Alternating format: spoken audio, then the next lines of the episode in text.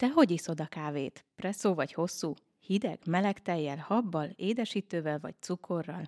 Elárul valamit ez a személyiségről? Legyen szó ismert emberről vagy hétköznapi hősről, a lélekbaristából kiderül, mit mesél el fogyasztójáról a jó öreg fekete.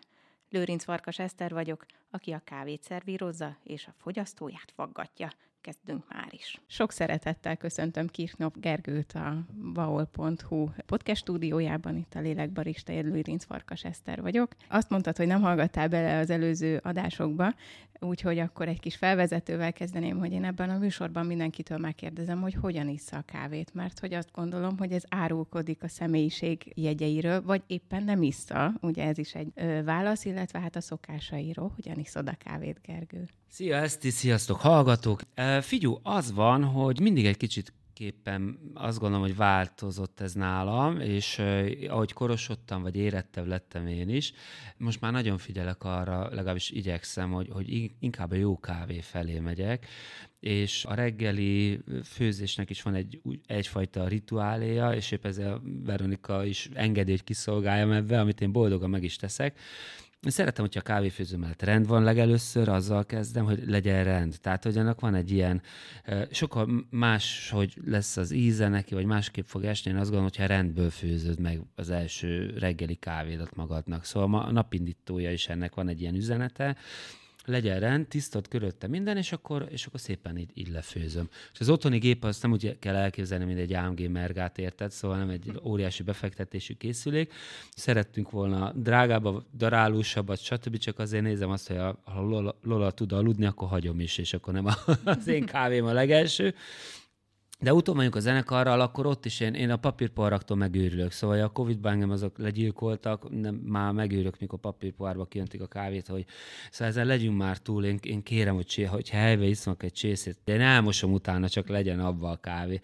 De nem tudom, erre gondoltál-e, vagy ilyesmire? Erre, és nem is vártam egyszerű választ. Ja, bocsánat, tőle. túl hosszú volt? Nem, nem, teljesen jó volt, és hogy itt már találtam is egy kapaszkodót. Na, kapaszkodó. Hogy, hogy azért itt igazítottad a kávézásodat a kislányodhoz, aki neked rendkívül fontos. Hát látjuk a Facebookon, hogy sokszor büszkélkedsz vele, táncol. És én ezt mondtam is neked, hogy persze fogunk majd az együttesről Aha. is beszélni, de hogy én inkább rád vagyok kíváncsi. És akkor talán induljunk az elején, hogy te elsősorban nem zenésznek készültél. Én a jó ég tudja, minek készültem. Én, tehát Ezért volt ott egy ilyen sportolói karrier is Igen. indulgatott, amibe aztán így közbeszólt, ha jól tudom, az autoimmunbetegséget, de javítsák ki, hogyha nem így van, de azért így kutakodtam. hogy ilyen alaposan belémástál, vagy utána. Azt nem tudom, hogy tudod, hogy az internet máshova teszi a születési időpontomat, mint ami valójában van. Olyan. Igen. Ahhoz képest de akkor elég szarul nézek. Akkor most javítsunk. Úgyhogy valaki ráguglizik, én ezt múltkor a Boros Csabival interjú kapcsán jöttem rá, hogy, hogy igazán ki kéne magamat pihenni, amennyiben, hogy a, meg akarok felelni annak az időpontnak, ami a neten fent van róla. De viccet félretéve valóban nem tudom, hogy minek indultam. Az biztos, hogy a sport az mindig is jelen volt az életemben, hiszen Kőszegen annó második évfolyam voltunk, akik testnevelés tagozatos általános iskolai felvételt nyerve elkezdhettük az általános iskolát, akkoriban ez ilyen új fogalom volt, mi meg gyerekként szerintem fel se fogtuk, hogy ez mit jelent, csak azt láttuk, hogy van egy felmérés, és akkor, hogy szüleink így büszkék voltak ránk, hogy tesi tagozatos lett a gyerek. Utólag én, aminek nagyon hálás vagyok, mert borzasztó jó osztályunk volt, nagyon-nagyon sokat tanultam és kaptam a sporttól. A mai napig például az általános iskolás osztálytársam jóba is vagyok, meg találkozgatunk, egymásra írunk, szóval, hogy így ez egy óriási közösségi erő volt a sport. De hát a zene az így utólag, hát én nem tudom, hogy, hogy ki, hogy van ezzel. Én most magamat monitoroztam legutóbb, és arra jöttem rá, hogy szerintem én baromi későn érő típus vagyok. Szóval hiába döcögök az 50 felé, én, én egyre jobban azt érzem, hogy most kezdek úgy képben lenni lassan magammal.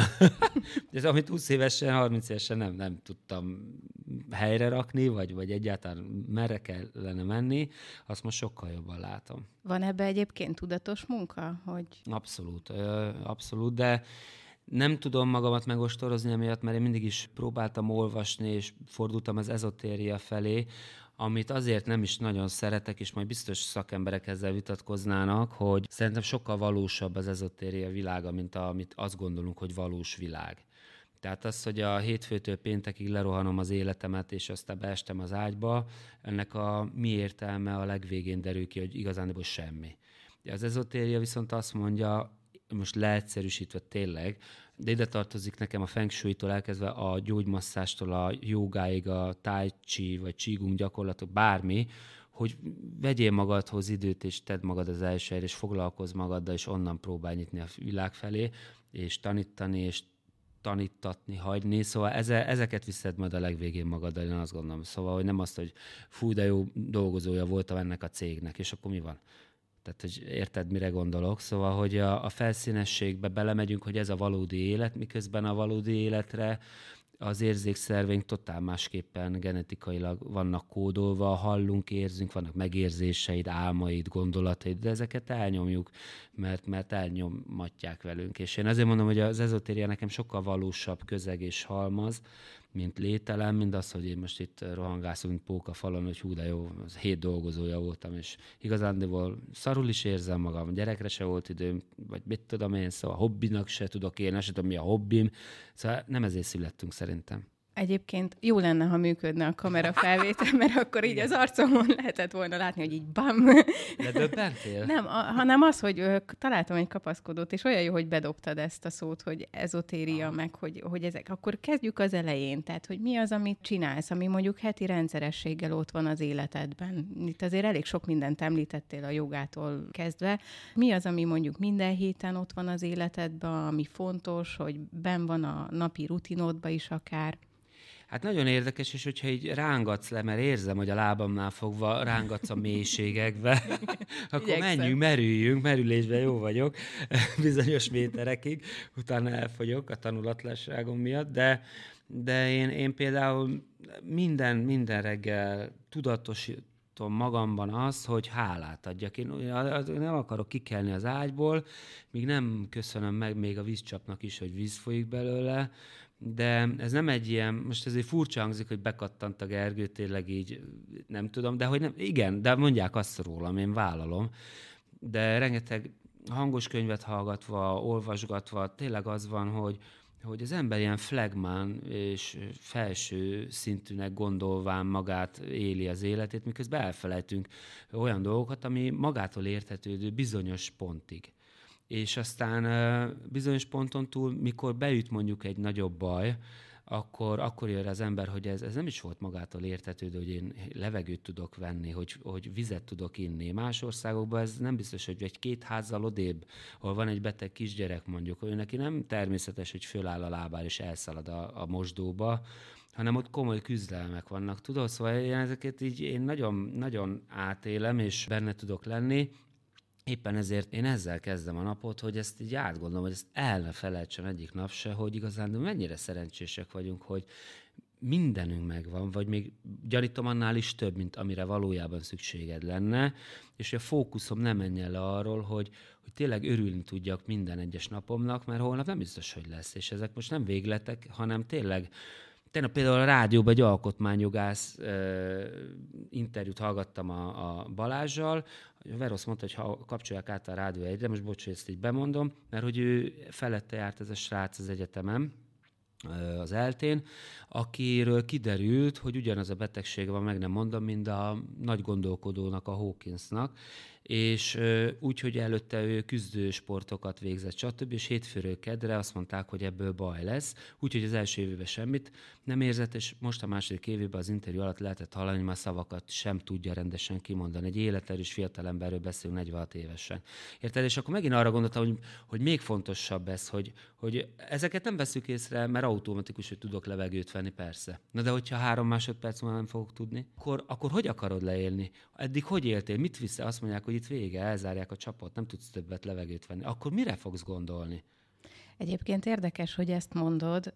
Én abszolút egyet tudok veled érteni, hogy ez egy nagyon fontos része a napnak, az életünknek, hogy hálát adjunk. De a magam példájából indulok ki, hogy nyilván nem úgy születtem, hogy uh-huh. ez, ezt én így tudtam volna, hanem kellett egy olyan dolognak történnie az életembe, amikor így rádöbbentem, hogy ennek pedig van súlya, meg van szerepe, meg fontos és nem magától értetődő az igen, hogy levegőt veszek meg, hogy felkelek reggel. Volt esetleg ilyen pont Pofon. az életedben, amikor jött az, hogy hálát kell adni? Volt esetleg valami, ami kiváltotta, vagy neked ez így, mert lehet, hogy van olyan ember, akinek ez egyszerűen csak jön és Mhm. tudja. Hát, ahogy említettem, én így ö, nagyon-nagyon korán elkezdtem olvasgatni. Azt hiszem, hogy Qigong volt az első könyv, amit olvastam, a légzéstechnika, és hogy tíz évig gyakorolják ezek a szerzetesek, hogy hogyan kell a légzést keringetni a szervezeten belül, mondom, tíz éve már biztos nincs, elmentem inkább focizni. Úgyhogy, de emlékszem erre az első találkozásra, amikor hogy nyílott az agyam egy óriásit, hogy mi van, hogy egy légzést, hogy ez nem annyira. De Domján profnak a, a podcastját szeretem én hallgatni, Doki, bocsánat, inkább így hívom, Do, dr. Domján Mihály, és az ő podcastját, és ő is mondta, hogy ez a háladás egyébként ez, egy, ez nem szabad csak úgy az asztalra odadobni, és ne gondold azt magadról, kedves hallgató, mondja ő, hogy te reggelent ezt csinálod, akkor te ezzel meg vagy. Ez ilyen két év, két és fél év, mire, mire ez beáll, tudod, és megérzed a mélységét, meg a, a kapaszkodóját ebbe, vagy a, a kapcsolódási pontot. Úgyhogy most ilyen tudatos tréningező, ébredő vagyok, hogy úgy mondjam, és nem is merném elkiabálni, hogy én ebben most nagyon-nagyon tapasztalt vagy profi lennék. Ilyen pont megint csak azt mondom, hogy, hogy konkrét eseményre nem emlékszem, inkább az, hogy ez a későn érő típus vagyok, emiatt is, hogy most 48 évesen e- ez, ez gyakorlom reggel érted, szóval más, máskor fölkelt, az ledaráltam a napot. Most meg nem, hanem megvárom és megadom magamnak azt a két percet, öt percet, mert nem értne. Hát mi a bánatért születtünk meg, ha magunknak nincs öt percem? Mi van még esetleg így az életedben, ami fontos? Ú, jó megfogtál. Hát igen, most ö, olyanokat nem fogok tudni neked mondani, hogy szerdán hatkor én mindig, nem tudom, térden állva nyújtom a gerincemet, és üzébe felkelő napházát ha- hajlítok. Szóval ilyenek nincsenek. Én, én egyébként amúgy is meg tudok őrülni az időbeszorításhoz, vagy a kalendáris tevékenységeknek a ledarál. Én, én nem, nem tudom. Én például képzeld el, máshogy mondom, aztán Max azt mondta, hogy nem válaszoltam, hogy én nem hiszek például a rendben. Tehát az, hogy rendet rakok, ahogy említettem a kávéfőzés előtt is, az inkább arra vonatkozik, ahogy egy idővel rájöttem, hogy én a tisztaságban jobban. De az nem azt jelenti, hogy mindent lepuceráltam, mert izé, teljes sterilitás, nem. De a rendben nem hiszek. A rend szerintem az egy, mennyit kell dolgozni, hogy ruhákat elrak például. Megőrülök magamtól. Tehát, hogy hajtogatsz, mint egy idióta, berakod a polcra, mit tudom én, sorba, mi, szezonszer, Jézus, kiveszed, bedobod, ennyi volt. Hogy én ezért nem. Nem, hát nem. Nem A feleséged ezt hogyan viseli? Nem. Ez majd egy másik Igen, én, ezt, én nem vagyok el. Tehát az, hogy tiszta legyen, érted? legyen kimosva, nyilván veszem föl, érted, egy hétig az alsógatját. Tehát tisztaság az oké, de a rend, tehát megőr, ide ragd, apa, oda ragd, utána úgyis elvesz, úgyse ott, tehát már nem lesz ott. Meddig tart egy rend? Gondolj bele a saját háztartás, meddig van az ott a helyén? Oda rakod, jaj, de szép leülsz, puff, jön a gyerek, már nincs ott. Hát én ezt tudom. Én elmegyek a gyerekért az iskolába, mire hazamegyek, már káosz. Na de hogy, de hát az, igen, de attól még az tisztaság van. Én azt mondom. Ja, igen. Mi hol tartunk? Hát, hogy mik vannak még az életedben esetleg olyan kapcsolódási pontok, amik visszatükrözik ezt az ezoterikus gondolkodást? Hát nyilvánvalóan én azt gondolom, hogy azért színpadon álló emberként ides tova 20 éve biztos, hogy bohémabb lelkületűek vagyunk mi, vagy hogyha most magamról beszélek nyilván, vagyok én, mint mondjuk egy átlagember, hogy így mondjam, és ez, ez teljesen pozitív értelemben mondom. Teljesen más a szerep, mások a leosztások, az időbeosztások, mások az energetikai felhasználása a saját testemnek, idegrendszeremnek, gondolatiságomnak.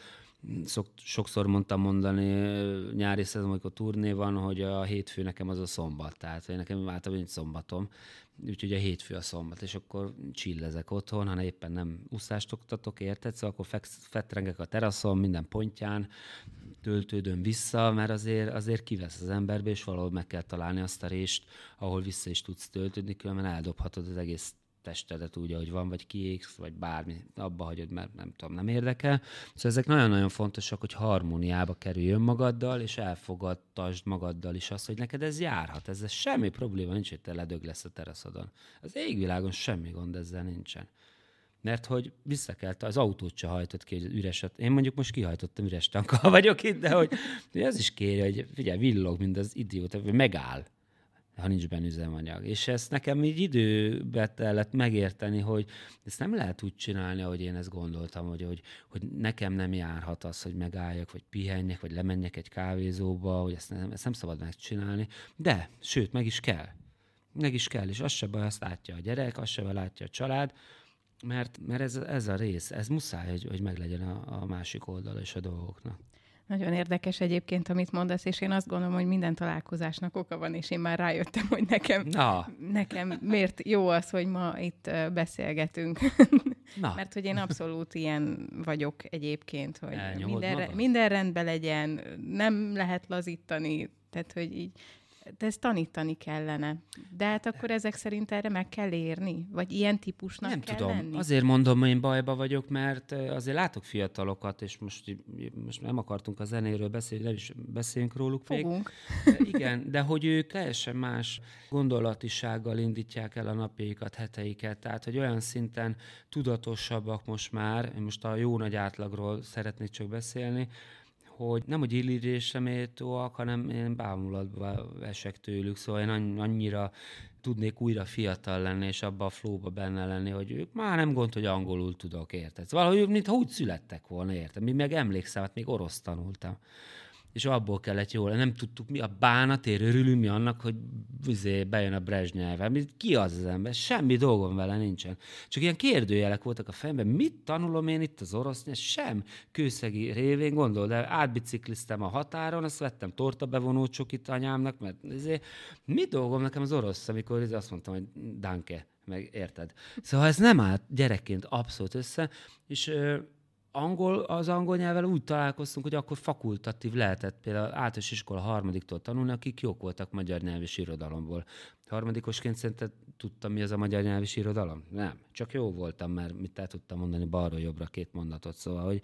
De ott bejött az angol, és, és én akkor ott, ott azt gondoltam, hogy fú, nagyon megtalált, mert zenén keresztül tanították az angolt, és hogy fú, elvitt az egész olyan laza, olyan nem flagma, de hogy jó kifejező, dallamos, és én ott beleszerettem például az angol nyelvet. Na de csak azt akarom mondani, hogy ezek a mai gyerekek meg, meg mintha úgy, úgy beszélik a nyelvet, hogy csak kavillázol, érted? Ezek, hogy kint élnek, vagy hogyan?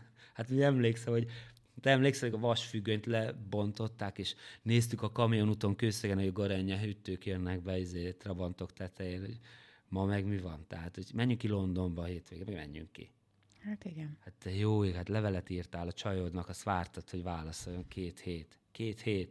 Most meg azonnal ott van az üzenet. Szóval, hogy ma olyan, a mi életünkben szerintem annyira sok változás lement, ami, ami villámgyors volt, hogy most készülök egy új egy tévés interjú, és kellett egy, egy célmondatot összeállítanom magam, és ezt most elsütném neked, hogy a zeneipari változásokban megszűntek a lépcsőfokok, mozgó lépcső lett.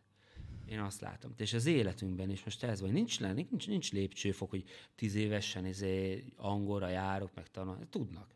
Ezek, ezek a gyerekek megszülettek, és tudnak angolul, vagy németül, tök mindegy, olaszul. Ezek tudják, mi a net, használják, benyomják a selfit. Tehát, hogy nincsenek tőle zavarba.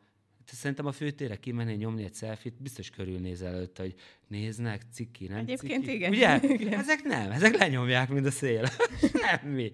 Nyomják, élik az életet. Teljesen tanulok tőlük. Azért jó mondod, hogy ilyen lazán próbálod élni az életedet, de hát azért elég sok mindent csinálsz ahhoz, hogy meg, hogy a rend, rendet mondtad, hogy így nem szereted, de hát azért mégiscsak el kell menni dolgozni, Persze. Ott vannak a koncertek, a család, gondolom, ahogy kivettem a szavaidból, tényleg a család az elsődleges, és utána jöhet az egyéb minden más is. Hogy néz ki egy napod egyébként, hát, így ennyit teendővel? Igen. Nézd azt, hogy Hát, hogy lazán élem az életem, az, az inkább azt mondom, hogy még egyszer, hogy, hogy, hogy más ritmus. Tehát itt azért komoly itinerek vannak a megérkezéseket, illetően színpadra lépés, stb. Amit régen meg tudtunk csinálni 15 évvel ezelőtt, hogy még bebulikáztuk magunkat a buszba, ez most már nincsen. Tehát azért felelősségérzet van, és fegyelem, én azt gondolom.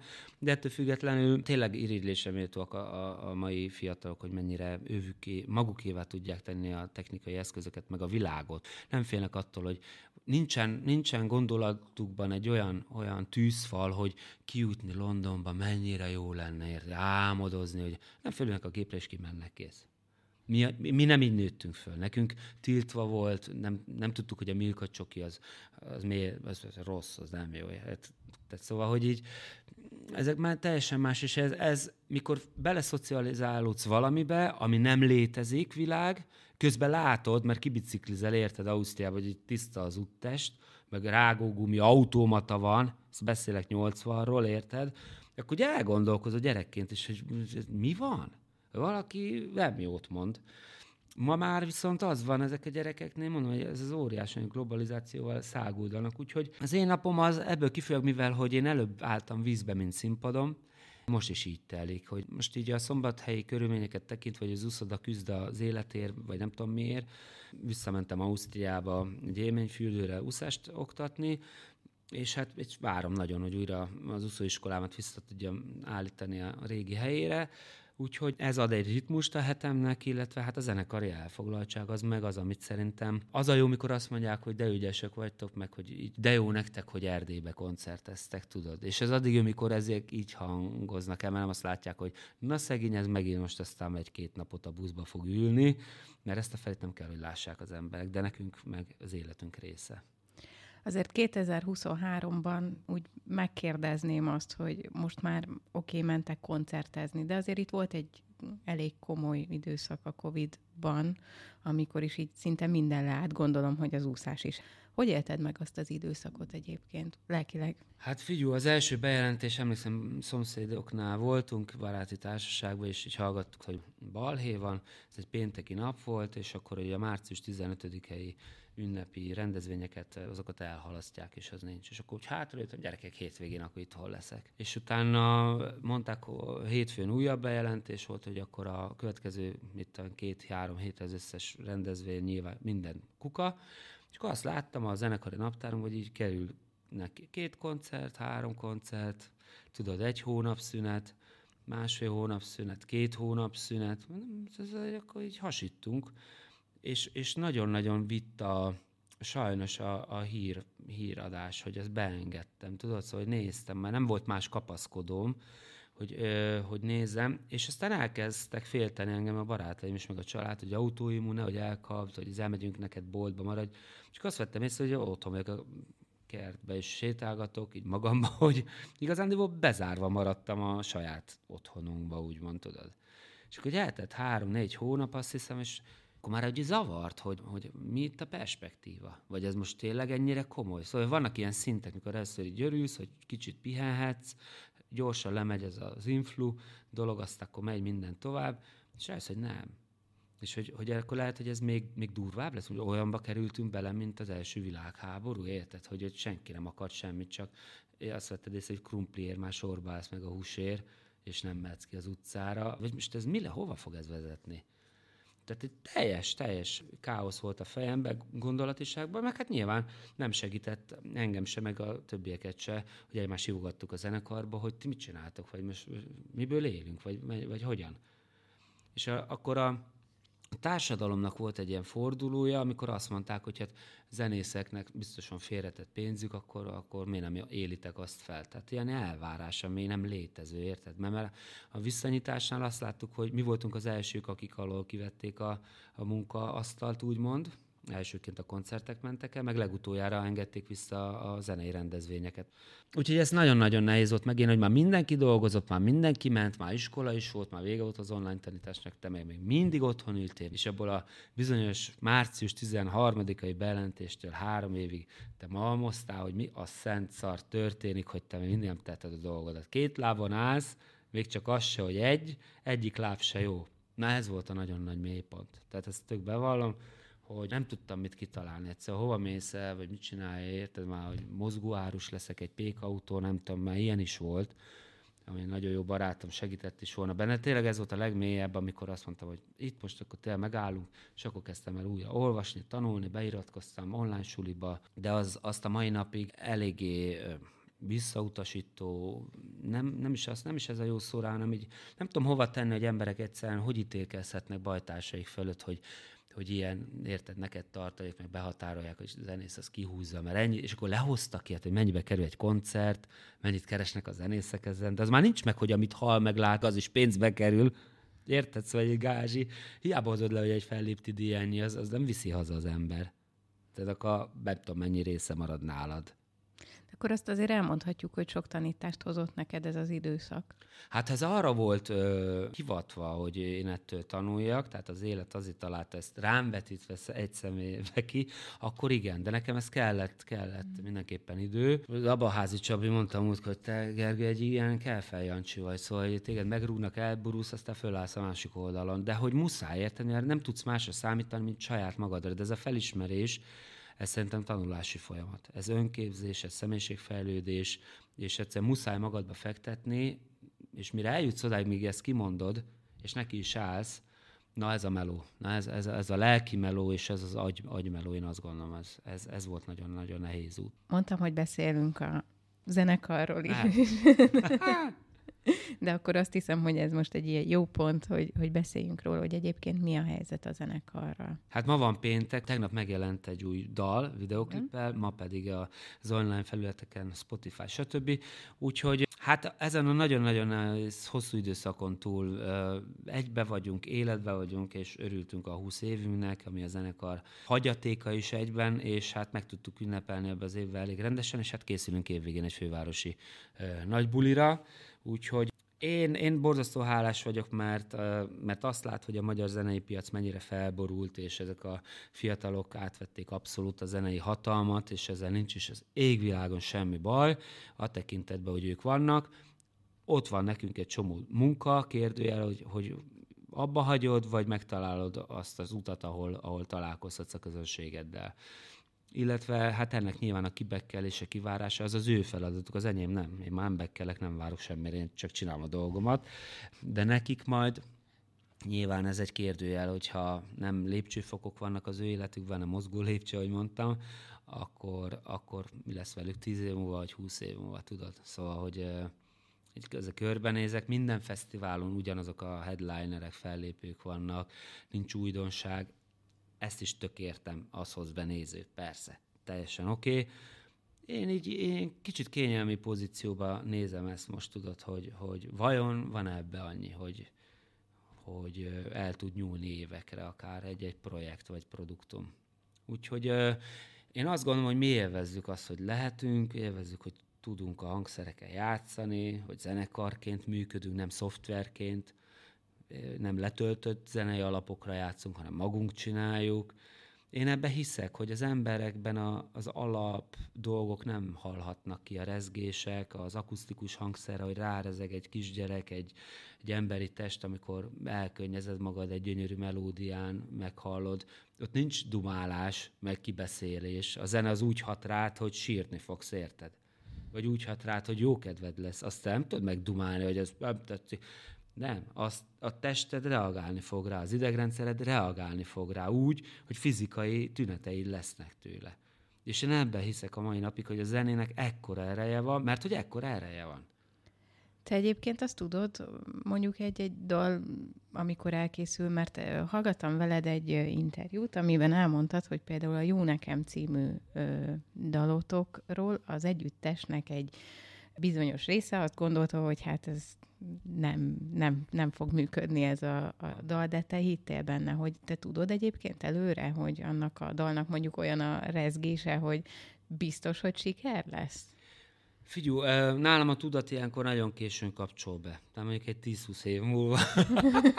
Én inkább úgy fogalmaznék, hogy értem a kérdésedet, hogy hogy én közösség, közönségként hallom a saját zenénket is, mikor alkotási folyamat van, hogy én nem, ők szakmai részről hallgatták akkor, és ez a tábortüzes akkordmenet, hogy ez full gáz, hát ez bárki lefogja, de én, én meg ugye, mivel nem vagyok zenész, és nem is tudok hangszeren se játszani, teljesen érzelmi oldalról közelítettem akkor, hogy hat rám, vagy nem hat rám. És mivel én akartam, hogy az akkordmenet tovább legyen fűzve, én kapcsoltam le a próbaterembe a lámpákat, és csak egyet hagytam égve, és, hagy, és mondtam a Dodónak akkor, hogy figyelj, nagyon lassan, még egy kicsit így vissza, meg menjünk el ilyen izé csíbe, hogy én rám az hatott. De tök mindegy, hogy milyen akkordmenet, nem érdekel, vagyok iskolában, nem akarok ebből vizsgázni. Hat rám, vagy nem hat rám a zene. Nem tudtam, hogy jó lesz-e. Csak abba hittem, hogy ezt én meghallom, hogy elkezdjük a dal, ez, ez engem leüt. Hát ez szép, ez jó. Nem, nem volt tovább gondolva, érted, hogy ez mi, kinek fog megfelelni, melyik mesternek, majd mit szól a szakma. Hol érdekel engem? Nem érdekel. És hát hatalmas siker lett, tehát hogy így beigazolódott ez a... Hát de igen, csak nem tudtam akkor, tudod, a, hogyha a kérdésnek az volt a része, hogy én ezt tudtam előre, tudta, fel fogalmam nem volt. Én csak azt, hogy élvezzük, hát ennyi. De azt se tudtam, hogy azt akarom, hogy élvezzük, csak úgy most már tudom, hogy ha valami jó, akkor azt be tudom engedni. Akkor meg, akkor meg az, akkor nem volt ennyire tudatos, csak éreztem. Tehát még a tudatom már nem találkozott ez az emocionális képesség, vagy készség, vagy bármi. Most már viszont, most, most az agyam is tudja már, hogy, hogy szabad beengedni a jó dolgokat. Hát szerintem ennél jobb végszó nem is kell. köszönöm, hogy itt voltál. Én köszönöm, hogy itt lettem. Ugye mennyi minden kiderül kávézási szokásainkból. Ha hasonló tartalmat keresel, esetleg más vendégeinkkel is meginnál egy erős feketét, akkor lájkold a vaol.hu Facebook és Insta oldalát, és kerest fel hírportálunkat, a www.vaol.hu-t. További érdekes beszélgetéseket találsz videócsatornánkon, ahol a vaol.hu fül mellett kattints a lélekbarista gombra.